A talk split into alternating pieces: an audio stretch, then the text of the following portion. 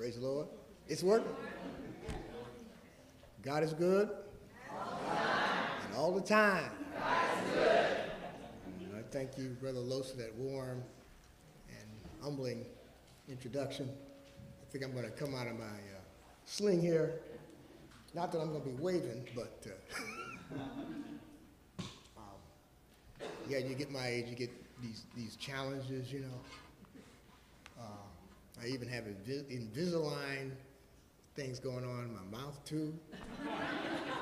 So it's like I thought I better warn you in case something, in case my mouth does something weird. Be forewarned. oh, praise the Lord. It's always good to be here. It's, I'm just ecstatic at what God is doing here. I just am. It's just wonderful. And um, you all are in our prayers. Uh, you know, you are a sister church to Crown and Joy.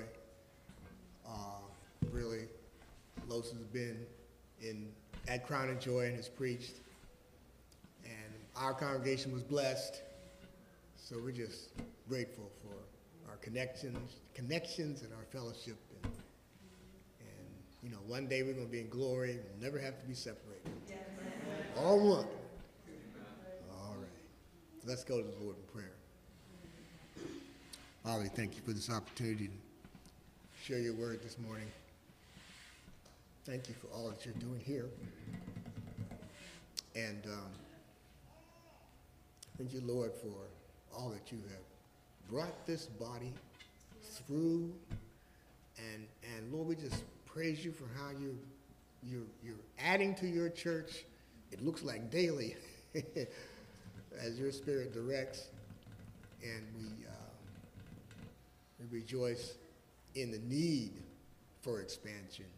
And we pray that you will provide all that's necessary, financially and otherwise, for them to be able to expand and continue to serve you, this local body, serving you in its part of the kingdom of God. These things we pray. Prepare our hearts, Lord, to receive your word. And Lord, help this vessel of clay to deliver it as you would have it delivered. In Jesus' name, amen. All right, we're looking at Luke 13. Luke 13, starting at the first verse.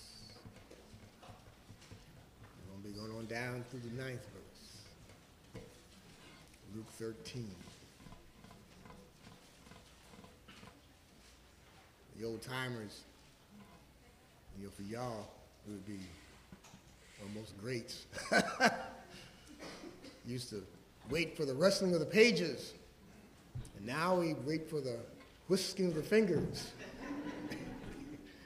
as well as the pages. But you know, I had a professor once say you should always have a, a physical copy of the scriptures. In case anything happens with the grid, you still got the word. All right. Luke 13.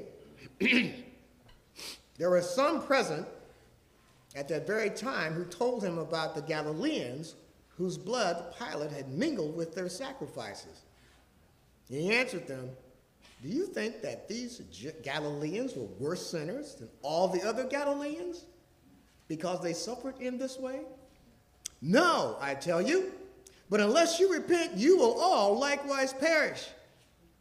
Or those 18 on whom the tower in Siloam fell and killed them.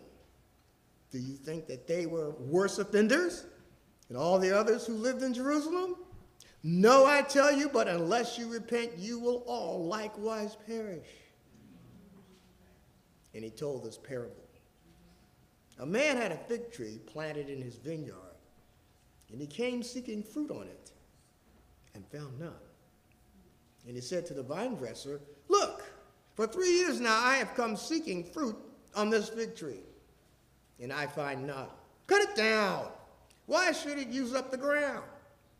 But he answered, Sir, let it alone this year also, until I dig around it and put manure, put on manure, and then If it should bear fruit next year, well and good. But if not, you can cut it down. The word of the Lord. Amen. As of August 12th, before the blame game got started into high gear, the Washington Post reported that it was still unclear what ignited those fires in Hawaii, Hawaii. And those of you, if any of you from Hawaii, please forgive me of my pronunciations. All they knew was that the National Weather Service reported conditions were ripe for a problem. Months of drought, low humidity, high winds linked to Hurricane Dora. Fires began after midnight on Tuesday. I believe that was August 9th. The magnitude of the fires caught local officials off guard. The first fire burned 675 acres of Makawao. The Lahaina fire started about 11 a.m. that Wednesday under 60 mile an hour winds and did not stop until the historic town was burned to the ground. Fire number three started in Kula around noon, and the number four started at six on one of the roads in the Central Valley. There were other fires. At the time, they stated 89 people had perished. Since then, over 100 have been found dead in the area. Bluntly speaking, who sinned? That such a misfortune would happen to them. That is the question we could ask. That is the question that our folks in the text today were asking. What happened? Who done it? You know, the wrath of God like this would be released on them. What we will see today is how Jesus responded to that question, whether they asked it, and they didn't exactly ask it outright, but Jesus knew what they were thinking. And he answered the real question that was going on. We will look at the, the scene itself. We'll be setting things up. Then we'll explore the incident reports about the, two, about the particular incident his response to their speculations, what repentance looks like, and lastly, point to the parable as we conclude. All right, hang on one second here.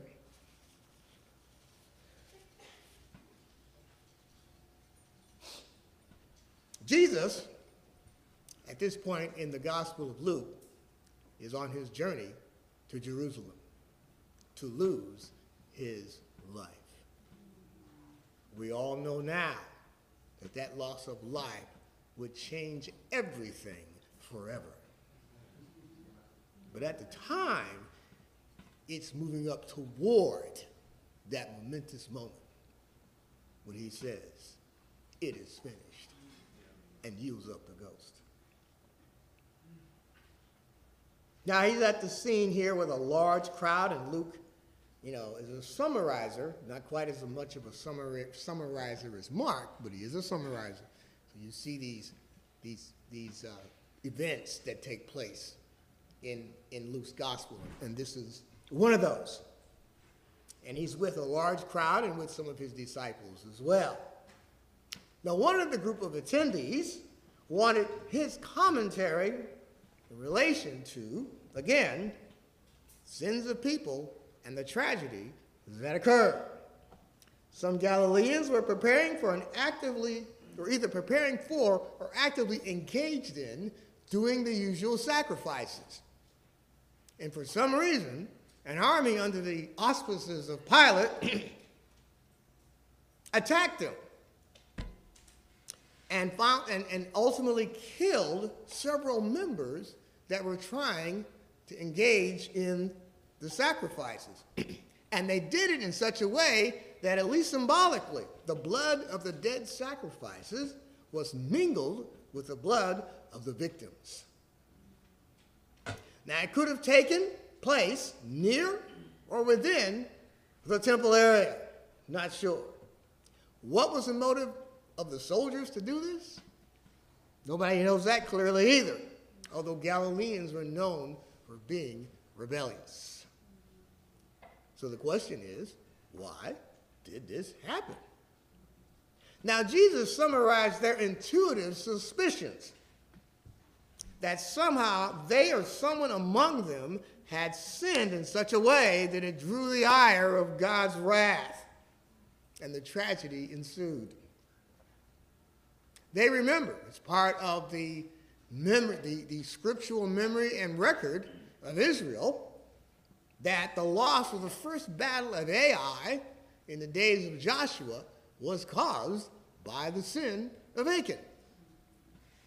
So, could this be the case here? The question, who sinned, was asked regarding the man born blind in John, the Gospel of John, chapter 9, verses 1 through 3, which states, As he went along, he saw a man born blind from his birth. His disciples asked him, Rabbi, who sinned, this man or his parents? That he was born blind. Now I'm, I'm reading it. I'm thinking to myself, why would they say this man sinned? How could he be? How could he even sin and been born blind? You, you can, the logic's not even there, right? But that's what that's what they asked, right? And Jesus said, neither this man nor his parents sinned. But this happened so that the work of God might be displayed in his life. And indeed it was. Continue reading that passage. Jesus' comment to these folks, as well as the comment he just did, he did to the disciples, is no less concise and direct. Do you think that these Galileans were worse sinners than all the other Galileans because they suffered in this way? And everybody's like, oops, what's going to happen here? And Jesus says, no! Bold print, italics, not at all. I tell you that, but unless you repent, you all likewise perish. Sound like John the Baptist, didn't he? You're all going to hell, you know. Jesus then reminds them of another incident where 18 Galileans were killed when a tower in Siloam, or Siloam, a reservoir near and for Jerusalem, collapsed on them. And then he repeats his previous comment. Do you think that they were worse sinners toward God than all the others who lived in Jerusalem? And by extension, do you think something similar has not happened to you because you are less sinners than they? The answer was once again no. Bold print italics. I tell you, but unless you repent, you will all likewise perish. And Jesus is using these incidents for a teaching moment. He cuts through the questions and thoughts running through people's heads and gets to the real issue. And he does so by answering a different question Do any of you think you deserve less? Now, let's face it, in our encounters with God, we should ask questions. We should. God can handle any question we throw at him. Ask the psalmist. They're full of questions all through the Psalms.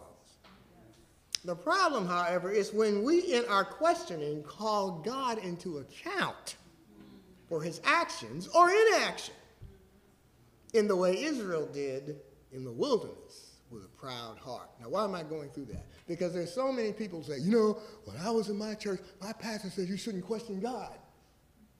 Well, let me explain that to you. Yes, you should question God. You should ask questions of God. What you don't want to do is question God. That's different. An example Can God spread a table in the wilderness? Uh, he struck the rock so that water gushed out and streams flowed. What we want to know is can God build a table in the wilderness? Can he provide bread or meat for his people? That kind of talk gets you in trouble. okay? In fact, Paul says many centuries later, Who are you, O man, to question God? Shall he who is formed say to him who has formed him, Why have you made me like this? The answer is no. The one passage there is Psalm 78, 19 to 20. Paul's comment, Romans 9 20. Who are you to answer back to God?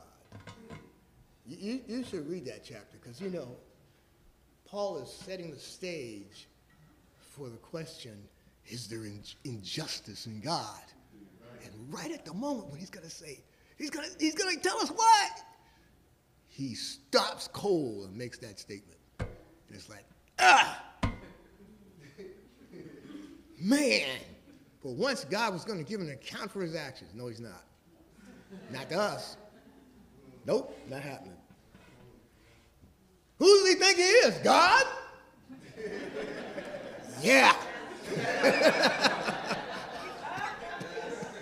you betcha. Now, there are times when God, in order to bring us to the place he knows we need to be, will change the question from what we ask to what we should be asking. And then those are the ones he answers. Because we so often ask the wrong question, which shows we're looking for the wrong answer. It has the feel of looking for love in all the wrong places. In the case of these incidents, the crowd, again, the central question is what did they do to deserve this? But the follow up question, as we've stated, hiding in the shadows of their minds was how can I live in such a way that I avoid this kind of tragedy in my life? Is tragedy always a consequence of some kind of sin? There are those who believe that, right?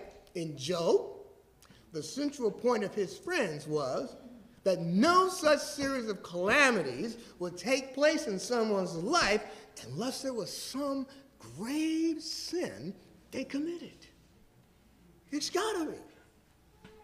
Eliphaz makes this point in chapters 4 through 5. Bildad makes, makes this point in chapter 8. And Zophar makes it in chapter 11. chapter 4, for instance. Eliphaz states, as diplomatically as possible, consider now, who being innocent has ever perished? Where were the upright ever destroyed? Huh, Joe? Can you answer that? That's where they were at. Now, y'all know, if you've read the book, you know at the end of it, he says that y'all Job was talking to all three of them rascals, and he said, Y'all is spoken wrongly about me. And you better ask Job to intercede for y'all. That's how it ended. But that's where they were at that point. As one commentator put it, our misfortunes result from our misdeeds. But now you're going to ask another question. Yes, Pastor, but what do we see in the book of Proverbs? Well, what we see in Proverbs is a connection between a sinful way of life and the consequences that go with it. We have reason to believe, for instance, that if you engage in stealing to get money for drugs, you have a much better chance of spending time in prison that some, than somebody who does not steal. Right? If you spend your teen years getting by and not putting in the effort you need to complete your schoolwork, score well on tests, or get your chores done, then, yeah, they, I uh, see. Hey, huh? He gets it. If you're less than 18 years old, yeah, this is for you. How many people in here less than 18? 18 or less? Not too many. Well, if you got any. Dude! you got the same gray I got, okay? In any case, if you are that kind of person, there is a good chance you won't be prepared for adulthood. When one day you realize, I'm not a kid anymore. And all that getting by didn't work, doesn't work as well as it did back then. You're not prepared for adulthood. Parents, I'm going grandpa on you right now. right? Don't prepare the road for your children. Prepare your children for the road.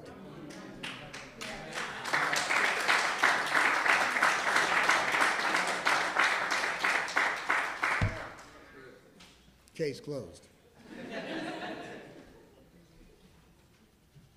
so, Proverbs is about this general dynamic of cause and effect in life. Yes. But what we're talking about here is trying to link a specific sin to a specific random event of tragedy in a fallen world such as the announcements back in the day that the 9 11 attacks was God's judgment on America because of homosexuality. That happened. Is homosexuality a sin? Yes, it is. But can you be quote unquote prophetic and try to tie it to a particular event? Jesus says, unless you repent, you will likewise perish. Okay? Indeed, Ecclesiastes says, chapter 8, verse 14, there is a vanity that takes place on earth. That there are righteous people to whom it happens according to the deeds of the wicked, and there are wicked people to whom it happens according to the deeds of the righteous. I said that this also is vanity.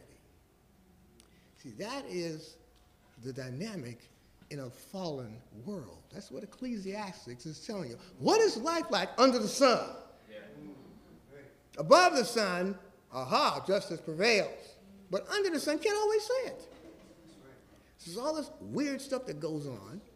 And some people use this switcheroo, if you please, to say, well, then I can't, I don't want to serve God. Or I don't need to serve, or, or you know, God's not just. I mean, all sorts of things come out of that. Ecclesiastes said, yeah, that happens. But you're not looking at life under the sun. You're oriented to life above the sun. What does Colossians tell us? Set your mind on things above and not on things of the earth. There you go. You do that, you keep yourself straight, no matter what's going on around you. That's your compass. At night, in the woods of life when you can't tell which direction to go. What's above becomes your compass to get through the woods. Now, what is Jesus getting at when he, after again and again, the tendency, Jesus is getting at the tendency of men and women, boys and girls, to try and prove that they are good people. That's kind of the bottom line that they are better than the next guy. That they're good enough to not have to repent for that sin, because repentance is for those who are really sinners. Some of the things we heard earlier in the service should dispel us of that uh, idea. Jesus states that the issue here is not the physical perishing of these Galileans or the residents of Lahaina and, and Hawaii as it relates to sin, but rather that unless all of us repent, we will all likewise perish, just as they did tragically perish physically. The issue is perishing spiritually. Perishing spiritually. Disaster is to die unrepentant no matter how or why we die physically.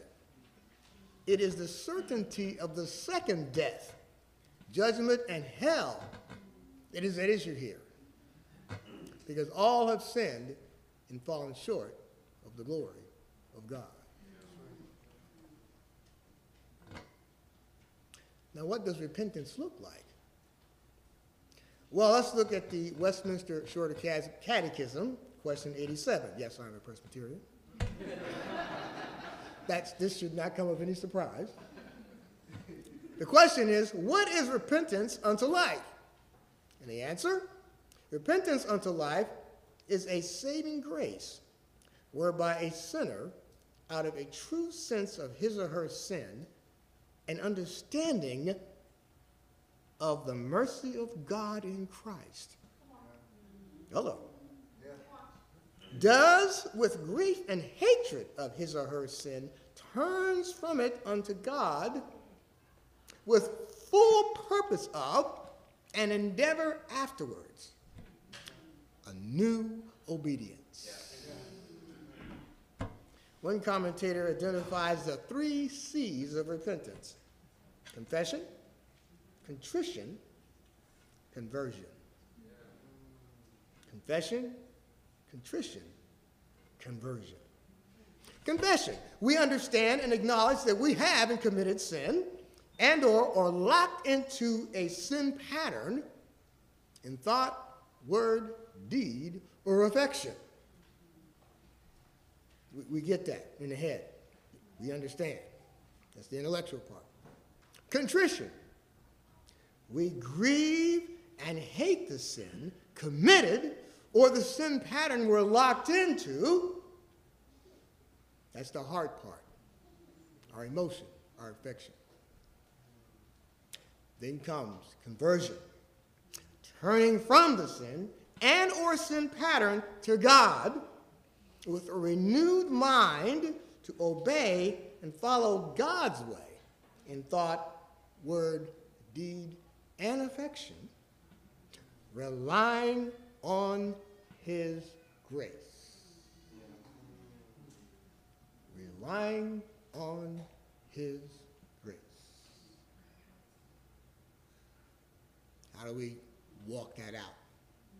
As we cry out to God, as we meditate on his word, as we crucify the old man, the old woman, make provisions, make no provisions rather, to fulfill the burning desires of our fallen nature, that is the flesh, figuratively cutting off the hand that causes us to stumble, etc., and other things. This is the hand part, action. The head part, the heart part, the hand part. Again, confession, contrition, conversion. This is, again, all done because we understand the mercy of God in Christ towards us. Without that understanding, we won't even come to God, let alone confess with a contrite heart and convert. We're not talking about, I may be getting ahead of myself, but that's okay. Behavior modification. That, that's not heart change. See, God's about changing the heart. A new affection, hallelujah, replaces the old one. And it drives us in a whole different direction. Now, this is not the same thing as remorse. With 2 Corinthians 7, 8 through 12, called worldly sorrow. I'm sorry I got caught.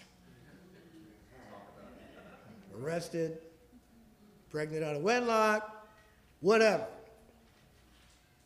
Regret the consequences.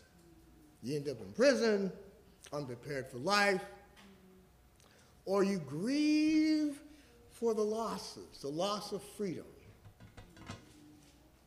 Remember the thief on the cross, or the two thieves on the cross, actually. They were actually gangsters. You know, they, they, they, they were armed robbers, all right? And one of them said, Hey, Jesus, are you the Messiah?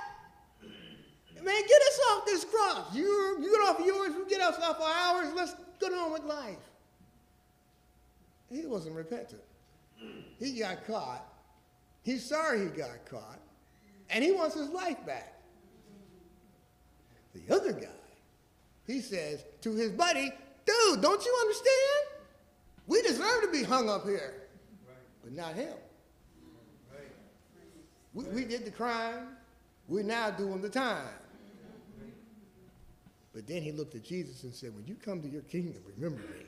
And Jesus said, This day, you're going to be with me. That was good enough. He wasn't worried about getting his life back. He repented. He repented. He repented.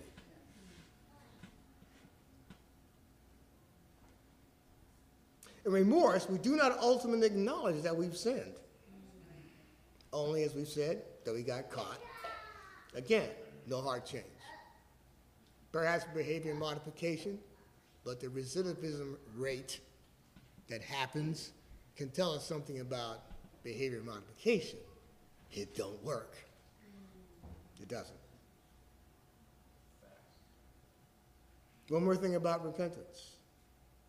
Greek word metanoia, a change of mind. The repentance goes beyond just a moral infraction committed against a specific command, i.e., you lusted someone's spouse, raged at your child without a cause, or cheated on your tax return. It involves a change of mind, for instance, a tax return, your whole, whole different mindset in terms of how you handle your financial affairs. Not just, well, I'm not going to cheat on my taxes. How might I handle my finances in a way that pleases God, period? You see, it goes beyond just tit for tat, specific sin. It gets it to the root of what's driving the bigger picture. It is a change that moves us from a dark and foolish heart and futile thinking to a heart full of light and the mind of Christ. Now that brings us to the fig tree. But why would Jesus throw the fig tree in this discussion? Because not only does he want these people to understand the mercy of God, he wants these people to understand the patience of God. You see, you see, fig trees were not the easiest trees to plant and get fruit from. It took time, several years, as a matter of fact. Eventually, it would yield fruit. But isn't that a great analogy about the human condition? This parable first warns us we must come to a place of bearing fruit of repentance. Conversion, in a broader sense, from worshiping the creature or the creation to worshiping the Creator. From sin unto righteousness, from foolishness to wisdom. All that in a broader sense. To bear the fruit of the Spirit love, joy, peace, patience, kindness, goodness, faithfulness, self control, which is a bad rap in our day, while renouncing ungodliness and worldly lusts. But like the fig trees, that change, that overarching change, God knows that that takes time. He knows that. He's patient. Now, this parable is not describing an argument between the Father and the Son of the Trinity. I know with all the various theological discussions, you'll come to this idea that, you know, God, the Father, is angry and ready to knock us off. And, and Jesus says, no, no, no, no, no. Let's, let's save them. No, they're actually, they're both in cahoots with this salvation thing. Okay? All right? Some of you know that the Father planned it, the Son executed it, and the Holy Ghost applies it. So they're together. You know, there's no battle going on here. But this is a tool for Jesus to show the attitude of the Father and the Son toward us in this journey. If you read in the Old Testament, you'll see how God spent hundreds of years cultivating Israel toward righteousness. He'd send prophet after prophet after prophet before he would finally say, oh, that's it, and judgment would fall. Okay? And in many cases, the judgment that fell was exile, which means he didn't just kill them all off. You know, have you ever had that? I know somebody that sometimes would say, would, would say, boy, I wish God would just kill off, would have just killed off Adam and Eve and started over. But that's not what God did. He kept them. You know, with all the mess that they created, he decided not to start over. He decided to redeem. And that's why we're here. He redeemed us. Exactly. Hallelujah. Psalms 103. As a father has compassion on his children, so the Lord has compassion on those who fear him. For he knows how we are formed. He remembers that we are dust. He gets the struggle. He gets it. He understands how hard it is for us. In fact, when we have nothing but leaves to show forth in our lives, he digs up our lives, puts fertilizer on us in a variety of ways to bring us to the point of bearing fruit. Yeah. John 15 calls it pruning. Yeah. Pruning. Uh, uh, Ferguson, Sinclair Ferguson. He's got this chapter in his book on that's about the Christian life. It's really sanctification. He talks about the pruning shears being sharp. And oh God, you know.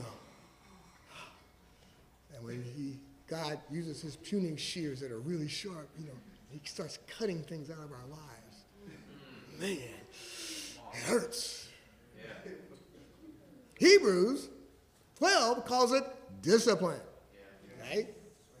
No discipline is, is, is, is, is, is is comfortable at the time. It's painful, but afterwards it yields the peaceable fruits of holiness. See, that's that digging around it and putting manure on it and then letting it grow as a result of the cultivation. God cultivates our lives that way to bring us along, to bring us along. Now, you know, cultivation is going to look different for each person. That means we can't look at each other and say, You ain't being cultivated. You don't have no idea what God's doing in the shadows.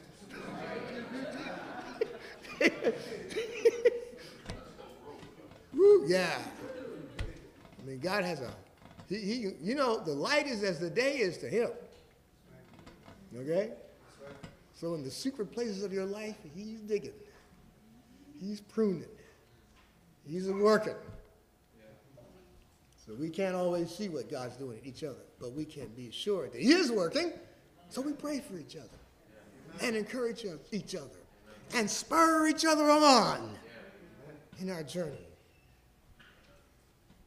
Now, to cut down points to death, not some arbitrary point in time that we don't know about. When God finally says, I'm sick of you, and I'm not going to do anything else in your life. Now,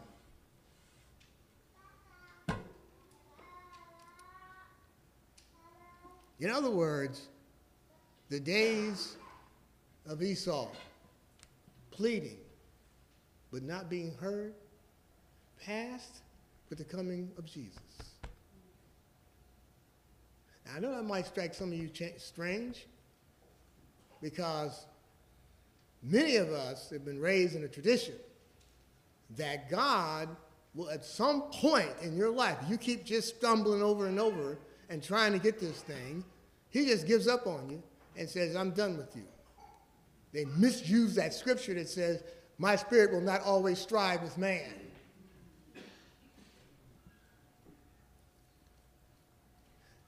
Actually, Jesus said, Nothing, if you are mine, if you are his, nothing will pluck you out of my hand. Amen.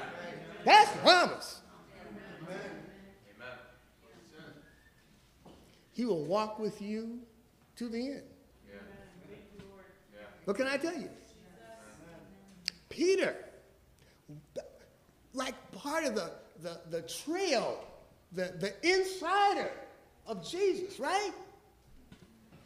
I mean, he's one of the earliest disciples called. Peter, James, and John, the, the big three. I mean, he saw the, the, the transfiguration for crying out loud. He was invited in when Jairus got, got his daughter raised from dead. And then he just completely goes chicken when he's finally challenged in that situation when Jesus is about to be crucified. A servant girl said, Oh, yeah, you know, I think he was with that Jesus guy. Oh, no, no, not me. Uh uh no, no. And he didn't just do it once or twice, he did it three times. And there was a gap between the second and third time before he did it. But that should have been a pretty good moment for saying, you know what, this guy's like useless. You know, just, just, just forget it. Jesus turned around and looked at him. And he knew what he did. And he went out crying his eyeballs out. Do you know what Jesus did? When Jesus rose from the dead, he told the disciples, he told the ladies, the witness, the first witnesses of the resurrection, go tell my disciples and Peter. Yes. Huh? Yes. And Peter, meet me. And what he did, he restored Peter. Y'all know what Peter became? He came the head of the church. He preached the very first sermon that side of the resurrection. 3,000 souls came to Jesus. But see, Jesus could see that even as he was screwing up. And Jesus sees the fruit in your life even as you're screwing up.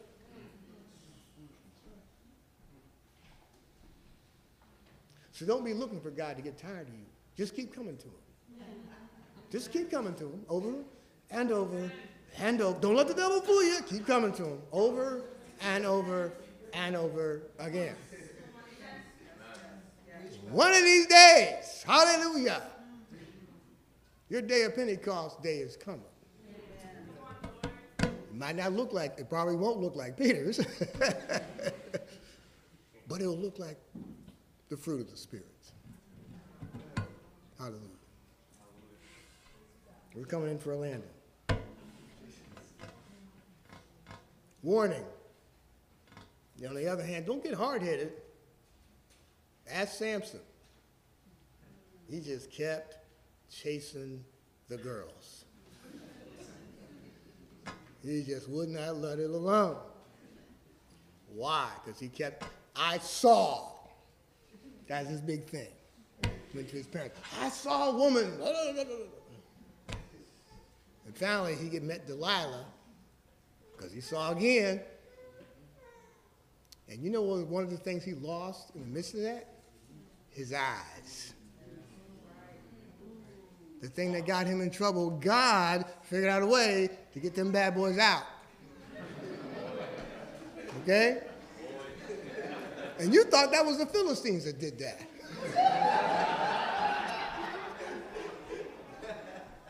Do you know what the story is about Samson? He killed more Philistines in his life than his death than he did in his life. Yes. Right.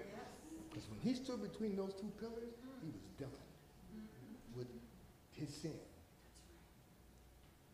He was done with trying to protect, pres- preserve his life. He told the guy, just, just told the little guy that was sitting next to him, just put my hands on the pillars. Lord, one more time. Yes. Hallelujah. One more time. He fulfilled God's purpose for his life. As much of a rascal as he was. I'm about to preach myself happy. Woo! In conclusion, do you think you deserve less? No. You will perish spiritually if you do not repent. Taking the key to escaping spiritual death is repentance, both at the start of our walk with Christ and throughout our Christian life. The brother said earlier, we all a mess? Yeah, we are. We ain't got to stay that way. And, but it's because of him that we don't stay that way. Hallelujah. Repentance again is confession, contrition, and conversion, but not remorse. And lastly, remember, God has great mercy toward us through Christ and patiently cultivates us toward fruitfulness because God knows our struggles. Before I sit down, if there's anybody in here who has not, and this thing's online too, is that right? Yes. Okay, anybody in online or anybody in this house that has not embraced Christ, I encourage you today to embrace Christ. Start the journey. Start the journey. You know, if you live without Christ, you ain't got nothing to live. You got nothing to live for. You know, this life is here today and gone tomorrow. Ask anybody who has not survived a car accident. One minute they're alive, the next minute they're gone. Right? So invest your life in that which will last for eternity in Jesus. Come to the Lord. I'm sure that there's a way to get a hold of these folks. If you're online, check the website, call the number, somebody will get to you. If you're in this house, this place is full of people who would, love to lead you to Jesus. Just say, I want, I want to meet him. I want to meet him. And you will. Let's pray. Father, in Jesus' name, we thank you for being honest with us. Honest about our sin, not allowing us to play like, well, we're not that bad, or, what, or making comparisons that don't make no sense. Thank you for just being honest and calling us out. But thank you, Lord, for doing something about the sin that you call us out about. You died on the cross that our sins might be not just forgiven, that the very the, the, the handwriting on the rap sheet is just gone. The file file folder has been taken out the drawer and tossed into the furnace. And we can find life in your name. Thank you, Lord. Help us, Lord, as we walk this journey, as we meditate your word, as we cry out to do all those things. Lord, help us to finish that journey. You said that he who, he who has begun a good work in you will continue it until the day. And we count on that, Lord, and we know we can. And we thank you for that promise. There is hope, but not the kind of hope that's just sort of, you know, something we hope for. This is a, a promise. It's something that is firm. Something that has that, that, that's got teeth in it, Lord. Thank you for that kind of hope. And help us to hold on to it because it's there. and it will come to pass. In Jesus' name.